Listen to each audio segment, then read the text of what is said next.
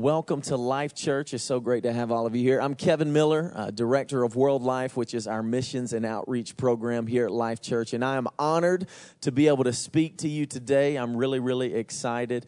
And uh, again, as Ryan said, we're closing up the series highlights.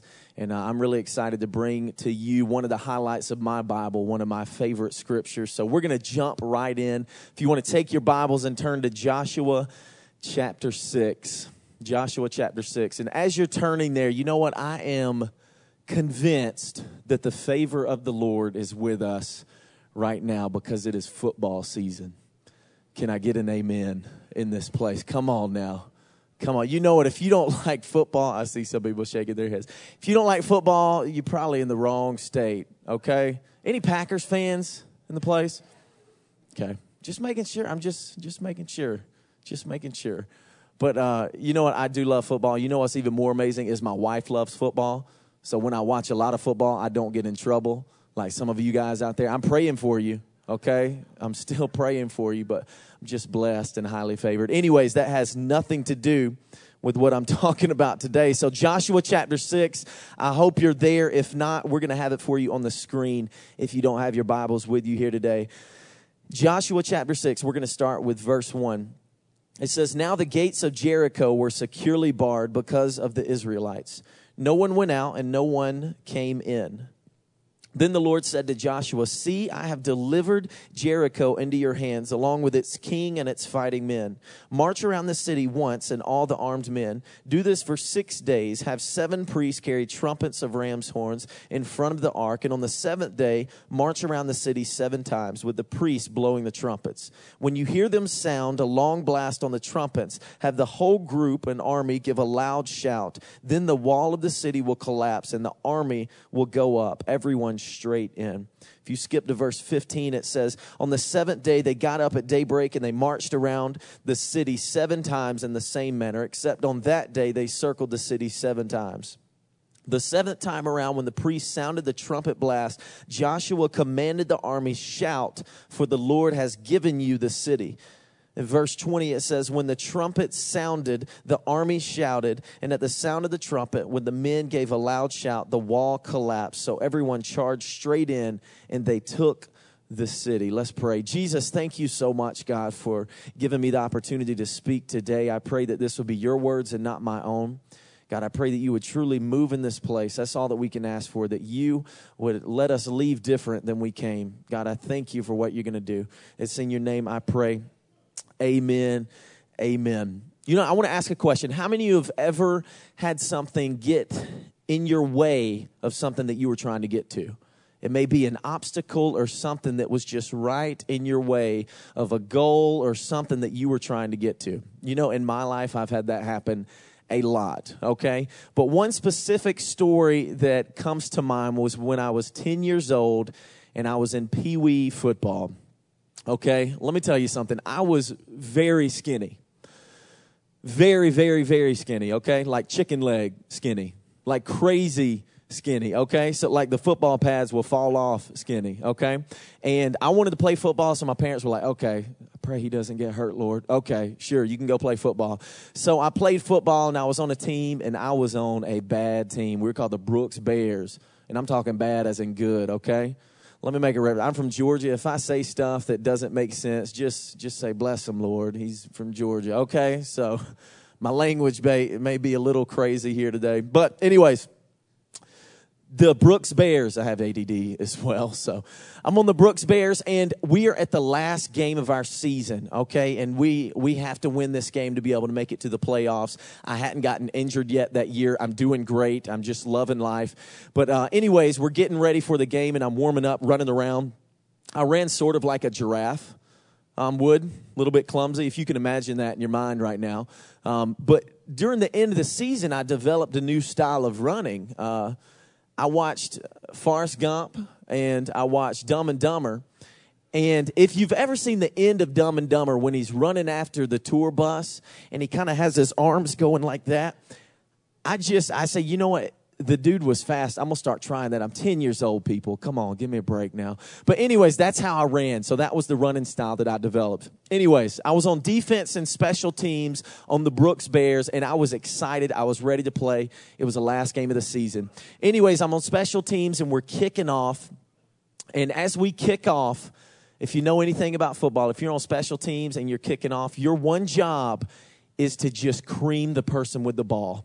That is it. You're going to go after them with all that you have, okay? So the kicker kicked, and I'm galloping down the field, whatever you want to describe it. But I'm like running as fast as I can down the field with my arms going, going towards this guy with the ball, and my eyes are set on him. My vision is right there at him. I'm going to cream that guy. I'm going to cream. I mean, I was, I was going to cream him. Okay. Anyways, so out of the corner of my eye, as I have my vision set on this guy, comes this man child person. I mean, he, in my mind, he had a full grown beard. He was 6'8, 300 pounds. No, probably not, but he was huge, okay? And I'm like, 10 years old, really? Really? And you know, the bad thing about it is, I think he meant harm. You know how some pee wee tackles, oh, that was cute, you know. He he was going to try to kill me. And I, I, noticed, I saw it in his eyes, okay? So I had my eyes set on this guy in the very back with the ball. I was going to cream him, but I look over and this dude's going to cream me. So I had to completely shift my focus over to this guy. And I had two options. Either I take off the other way, you know what, that wasn't even an option. I keep going towards the guy with the ball, or either I just run straight towards this dude and get creamed either way. Okay, so either I look like a hero getting creamed or I get creamed and blindsided. I was like, you know what, I'm going to look like a hero. So I just faced him with his beard and all and just started running towards him. And he's probably laughing, thinking, I'm going to kill this little kid. So I'm going towards him and I hit him as hard as I could, and he didn't move. I did, though. I went backwards and I was kind of laid out ambulance came. Every, no, they didn't, but it was bad. They probably should have. I was out for a little bit of the game. I did wind up coming back in for the end of the game. But the point was, I had my mind set on the guy with the ball. I had my vision set, but there was something that stopped me. And he was a man child in this case. But there was something blocking me, and there was a wall in my way from stopping me. Just like this story in Joshua that I read, Joshua had his mind set on capturing Jericho and fighting and winning Jericho, but there was something, there was a problem. There was a huge wall that was encircling the city that was blocking him from getting to what he wanted to get to. And you know, a lot of us in our lives, I, I, think we can all probably be safe and agree that either at some point or even now in our life, we have a wall that's blocking us from getting to where we need to be with God or it's blocking us from a vision that maybe God gave us a long time ago, or it's blocking us from maybe seeing a family member come to know God, or it's blocking us from something, a promise that God has given us. There's something in our way that's hindering us to getting to where we need to get to with God. I think we could all agree that either we've been at that point or we're at that point now to where there's something there that's blocking us from getting to where we want to go. But I want to take you through the story and show you how Joshua, even though he had this huge barrier in front of him, he was able to overcome that and he took some certain steps that led him to a victory in this. And you know, I want to get started. The first verse, I absolutely love this. One of the beginning verses, God speaks to Joshua and he says, Joshua, see, I have delivered Jericho into your hands. I love that word, see. Joshua, I want you to see that I have delivered Jericho into your hands. And I can't imagine being Joshua in that moment and saying, okay, okay, I'm looking, but I don't see. All I see is this big, huge, ugly wall around the city right now to where the Bible describes it as nobody came in, nobody came out. God, I'm seeing, but I'm, I'm, not, I'm not seeing that you're going to deliver this to me and this is my version okay? I'm just thinking of what went through his mind what would have probably went through my mind. But god is saying i want you to see that i've delivered this to you already. I want you to see through my eyes for a second that i've delivered this to you already. This city is yours.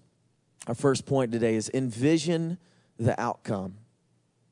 Envision the outcome God always wants us to envision the outcome because we serve a God that can make the impossible possible. We serve a God to where no matter what is stopping us to getting what we need to get through, he can, he can make that crumble in a second. Our God is a God of the impossible, and He can make these things happen in our life. You know what's crazy and amazing at the same time about Joshua is Joshua truly believed this about God. He said, You know what, God, I, I know that I probably can't see it at the time, but I'm just going to put your vision on for a second, and I'm going to see that, you know what, yeah, I can, we can do this. Through you, we can see this city capture. We can take over this city because of your vision. And because God told him that exact thing, that exact thing, he said, See, I have delivered Jericho into your hands. He trusted in his word that word that God gave him. He trusted in it, he believed in it, and he stood upon that word to be true. And secondly, today, God's word will never return void. God's word will never return void. You know, Joshua believed what God told him. It would have been very easily very easy for Joshua to have just stepped back and said, God, I know that you can see this happening, but this is impossible. There's no way that this can work. But again, our God is a God of the impossible. And Joshua realized that. And he took God at his word. And he realized that God's word will never return void. And you know, we have the option of either believing his word to be true or not, believing every single bit of it or not. Joshua had the option of believing that he could actually do this or not. But thank God that he said, you know what? I believe in what you're saying to me, God. I believe that this wall can come crumbling down, and I believe in the promises that you've given me. But you know, it's a lot harder when we're in that place, when the rubber meets the road, and we're standing there and we, we have a wall in our way. Or we have a, a physical, a wall of a physical disease in our way. Or a wall of fear in our way. It gets much harder when the rubber meets the road and you're actually standing in that place. But we have to believe in God's word. We can't afford not to believe in God's word because if we don't believe in His word, if we don't believe in this Bible, there will always be obstacles blocking us from uh, where we're going with God. There'll always be things in our life that'll hinder us from getting to where we need to go with God. When we need a physical healing, we need to realize that God sent his son down to this earth to die on a cross for our sins. And the Bible says that by his stripes, we are healed. That needs to be something that we hold on to if that's you and you're in that place. Or if you have fear in your life, you have a wall of fear, you have to realize that God hasn't given us a spirit of fear, but a power of love and a sound mind. We have to stand upon His word. We have to believe the promises that God has given us in His word. If we don't, we're not going to have anything to stand for, and we're always going to have barriers blocking us from what God wants us to get to. Again, if Joshua would have just found it easy to say, you know what, God, I this is a little too tough. This is just a little bit too tough for me. I'm gonna go find a city without this crazy big wall around it, and that's what I'm gonna do. But he said, No, God, you've given me this promise. I'm gonna do every single thing I can to see this promise fulfilled in that moment. We either believe in his word or we don't you know, again, it's hard when you're put in that position. I remember being put in that position with uh, Noel and I. We just, we first got married, and uh, I married the most beautiful woman in the world. Oh, you can say, oh, I'm just playing. I'm embarrassing her right now. But I married the most beautiful woman in the world after our third year of Bible college. And I had this wall put up in my life of fear. And it was a fear of not being able to provide for my family. As a guy, a lot of you guys can probably relate to this, or maybe some point in your life you related to this. It was a wall of fear that was blocking me. When in reality, I knew that His word said that He's going to take care of me as long as I give to Him and I'm in His will. But it was still that wall and that barrier that was put up in my life. And I remember going to church one day and we were actually having a service where we were making faith promises and we were going to be giving to missions. And uh, if you don't know Noel and I that well, we absolutely love missions. That's what we live for, is to see people all over the world come to know who Christ is. And they were asking for faith promises. And we were just about to leave for India to go to India for three months. and we had two months left that we were going to be in Griffin, Georgia, where we lived at the time. And I said, God, what do you want us to give for these two months? Again, that wall of fear is right there of I, I need to take care of my family. So in my mind, I have different numbers rolling around, like, you know, 10, 10 bucks a month would be great. So we don't have to eat ramen noodles the whole time. But God tells me, you know what? I want you to give more than any bill that you have right now at the time. And I'm like, Excuse me? One more time? It must have been a bad donut this morning. One more time, Jesus? And he said the same thing, and I'm just like, okay. And you know, at that moment, I could have said, you know what? God, I can't do that. I know that you've spoken to me, but I can't trust your word right now. I've got to take care of myself and my family. But I said, you know what, God, I'm going to trust you. I'm going to trust and believe that your word is true, that when I give to you, I give my tithe, I give my missions money. When I give to your storehouse, that you'll pour out a blessing on me so great that I can't even contain it. I believed in his word at that moment. And right then, our most, our biggest payment was 495 bucks a month for our apartment. So I said, All right, God, 500 a month, two months. I have no earthly idea how this is going to happen because at the time I'm working three jobs and going full time to college, and I'm just like, it's going to be a lot of ramen noodles right now. But I was like, God, I trust your word. I trust you. And you know what? It wasn't even 15 minutes later. Well, right then, I filled out the card, I turned it in. It wasn't 15 minutes later that Noelle came up to me. She said, "You know, this lady that I just talked to, she just uh, she handed me an envelope." And I'm thinking, ooh, that's cool. I like envelopes. I'm thinking maybe it's like coupons to a restaurant or something, because that's how they'd hook up Bible college students sometimes. They'd be like, here you go, 20% off Arby's. And I'm like, yes. So I don't know what it is. I have no clue. And what's crazy is we open up the envelope, and the first thing that I saw was a $100 bill. And right then, I'm just like, God is answering my prayer right now. But the crazy thing is, is I pulled that out and I pulled out one, two, three, four, five, six, seven, eight, nine, ten $100 bills right there. The full $1,000 that I pledged to missions, God provided 15 minutes later. And this story is still so real to me even right now because it's something to where I stepped out and said, God, I trust you. That's why he blessed me. Because I stood upon his word and said, God, I trust your word. I know that your word is true. Although it's hard and I fear for my family right now, I trust your word. And because of that, he came through and he blessed me. You know, I think about Joshua, and if Joshua would have just stepped back and said, God, I'm going to let somebody else do this, I'm not going to be able to do this, he wouldn't have been able to take the city that he did did. He wouldn't have been able to conquer Jericho.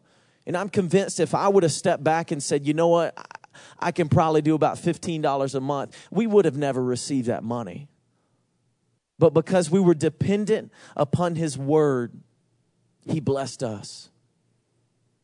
He blessed us. We believed in His word. We believed that God is a God of the impossible. The next point is dependency upon God makes impossibilities possible. Dependency upon God makes impossibilities possible. You know, I like to put myself in Bible character shoes sometimes and just wonder what it would be like and wonder what I would do in their situation. And to be honest, if I was Joshua and God's telling me all this, I probably would have still went up to this big huge wall kind of looked it over, maybe climbed to the top, see what the width was, see see if I had any tools or how many people I needed to be able to knock it down. I would have been worried and thinking about what I could do to make this possible. But the cool thing about Joshua is right off the bat, he was dependent upon God. He was dependent upon God right off the bat with this. He said, You know what? I know this is something that I can't do on my, on my own. So, God, I'm completely dependent upon you. I'm completely dependent upon you. You know, we oftentimes try to make something happen out of our lack instead of asking God and being dependent upon Him out of His abundance.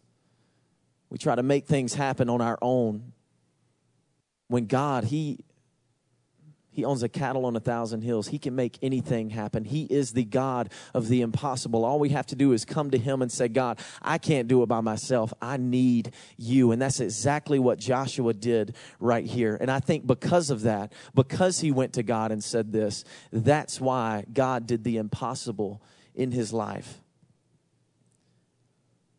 You know what's amazing? We, we support a missionary, and uh, I can't mention his name or where he's at for his safety and his protection.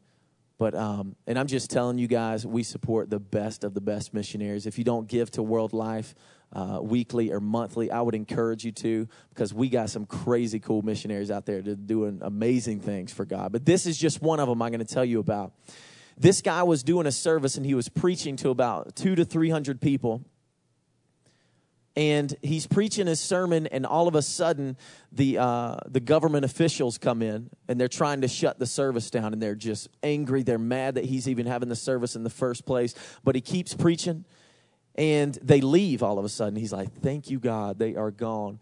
And probably about 10 to 15 minutes later they walk in with this stretcher these government officials and they come through the doors come all the way down the aisle and they put the stretcher right in front of them and he can tell at this point that this stretcher has a dead man on it. There's no life in the person that's on this stretcher. And the officials look out, look up at him, and they say, "If your God's real, why don't you pray for him? Let him raise from the dead."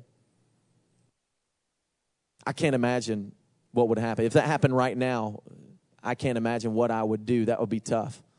Obviously, you would have to be dependent upon God. But at that moment, and I'm talking to him at Starbucks about this story. He said, You know what, Kevin? I was, fear took over right there. He's like, fear took over my life in that instant. He was like, I, I didn't know what to do. He's like, so because of that, I just had to be completely dependent upon God. I said, God, what what in the world do I do? He said, because if it was his decision, he probably would have just kind of said, Hey, you know what, we can we can pray for him later. Let's keep preaching to these people out here because we don't want to bring any confusion to them. And especially if he doesn't get healed, we don't want for them to all walk out and leave. But he he said, God, what do you want me to do? I'll be dependent upon you. And God spoke to him and said, You need to go and pray for him. And at this point, he had a decision to make to either obey God, believe that his word is true, or not. And he did. He broke through that wall of fear and he said, You know what? Why don't some of my team come up? I'm going to come up. We're going to pray for this person. And the government officials are laughing at this point. They're like, Oh, yeah, have fun. He begins to pray. And he said, Still, while he's praying in his mind, he's like, God, you have to come through because this has nothing to do with me. You have to do something right now. And he's praying for this guy, and he begins to pray, and moments pass by, and people out in the audience are beginning to get a little bit confused. And he keeps praying. And then he said, finally, the guy's finger began to move the dead person, his finger begins to move. He said he continued to pray and his arm began to move. Continued to pray and his eyes opened up. And he said when his eyes opened, life just flooded all throughout his body and he rose from the dead right there in front of everybody because one man said, I'm not going to let a wall of fear block me from what God is wanting to happen in this situation. And because of that, someone was raised from the dead. Not only that, all of those government officials got saved, and every single person in the audience got saved because one man said, I'm not going to let this wall block me from what God has for me think in this room if we took on that attitude of God, there's, there's walls in my life. But man, if I could break through those, think of what could happen. Think of what could happen. You know, I love the last part of this scripture in verse 16. It says, Shout, for the Lord has given you the city. Shout, for the Lord has given you this city. You know what's amazing about this is they were thanking God even before the city was theirs. They were thanking him before the city was theirs. Praise precedes provision. Praise precedes provision. You know, they they knew before that wall ever fell down that God held the victory in that situation. They knew beyond a shadow of a doubt. Joshua knew he had in his heart God's word never fails. And I know that when God gave me a promise, he's going to fulfill that promise. He's got a perfect track record. He's never broken a promise. So I'm going to believe in that. And I'm going to give him thanks before this thing ever even goes down. And he thanked God even before it happened. These are the steps that Joshua took. In verse 20, it says, When the trumpet sounded, the army shouted, and at the sound of the trumpet, when the men gave a loud shout, the wall collapsed, and everyone charged straight in, and they took the city. They took the city right there. Because Joshua was brave enough to say, God, I see what you see. I'm putting on your vision for a second. I see what you see. I'm going to have faith in your word. I'm going to have faith and stand upon your word. And he followed those steps. He had complete dependence upon God. And they praised God before it ever even happened. And because of that, the wall fell straight down to the ground, and they went and they took the city. You know what? Every single one of us in this room, if we're honest with ourselves, there's something in our life that's blocking us to getting where we need to be with God or to where God wants us to be. There may be some of you in this room that God gave you a vision a while ago of something you're supposed to do, but there's been something blocking you from that. There's been a wall that's been built up by the enemy that's telling you you can't you can't do that. You can't do this. There's no way you can do this. Look at this wall. Look how big, look how strong it is. But again, we serve a God that is the God of the impossible. God wants you to just put on his vision for a second and see what life could be without what life could be like without this wall. So right now, I just want you to take a moment and just identify what that wall is in your life. What's the wall that's keeping you back? It could be many different things that is keeping you back from. It could be a family member that God has spoken to you to pray for, to speak about, but just a wall of fears in your life. It could be that you know you're supposed to give more than ever before. But a wall of greed is in your life. I don't know what it is. We all we all have different walls in our life, but we have to know that we serve a God that works in the impossible and he makes impossibilities possible. And he wants to work through you to see a victory come in your life. Now that you've identified that wall, I want you to think envision with me what life could be what, what life could be like without that wall there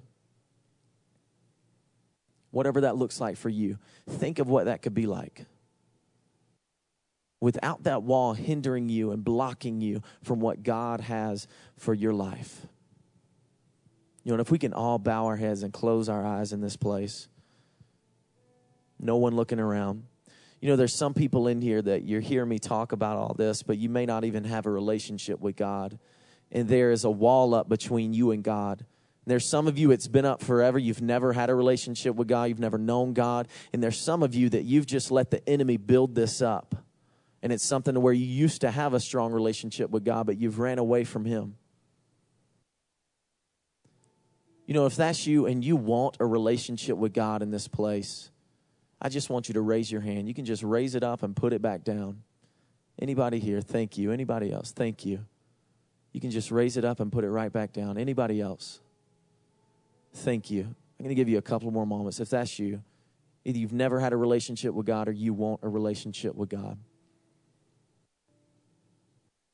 You know what's amazing is we serve a God that loves us so much that he sent his son down to this earth to die on a cross for us to be able to break that wall of sin that's in your life to where it is no more and there is nothing blocking you from your from having a relationship with Jesus. So tonight it says in the Bible in Romans 10 9 and 10 that if you confess with your mouth and believe in your heart that Jesus is who the Bible says that he is, then you will be saved. And in a second, we're going to ask everybody to say that prayer with us. And if you raise your hand and you're saying that prayer, know that it's not the prayer that's going to save you, but it's actual it's actually you in your heart believing that Jesus died for you and that he lives today and he wants a relationship with you. So if everyone in this place could repeat this prayer after me Dear Jesus, thank you for dying on the cross for me. Please forgive me of all of my sins. Come into my heart. Be my Lord and Savior. I want to always live for you. In your name I pray. Amen. Now, for everybody else in the place, again, there's people here, you have walls that are blocking you. And I just want to say a prayer for you. Because here's the deal those walls can come crumbling down just like around the city of Jericho. They can come crumbling down. It's just going to take some steps from you. It's going to take some faith from you. It's going to take some trust from you to see this happen. And I truly believe that it can happen and that it will happen. So if that's you, I just want to say a prayer for you tonight. God, thank you so much for every single person in this place. God, I pray that you would just, God, give every single one in here, God, at the Germantown campus, the West campus, the online campus, God, truly show them what life would be like without this wall in their life, God. Give them the faith. Let them stand upon your word. God, let them completely put all of their trust in you. And God, I pray that you would let this wall come crumbling down in their life, God, that so that they can fulfill that promise that you've given them, God, so that they can be in relationship with you like they should have been before, God, so that they can truly do what you've always wanted them to do. God, I thank you so much for your word for us. God, I pray you would bless every single person in this place. God, let none of us leave here the same. It's in your name I pray. Amen.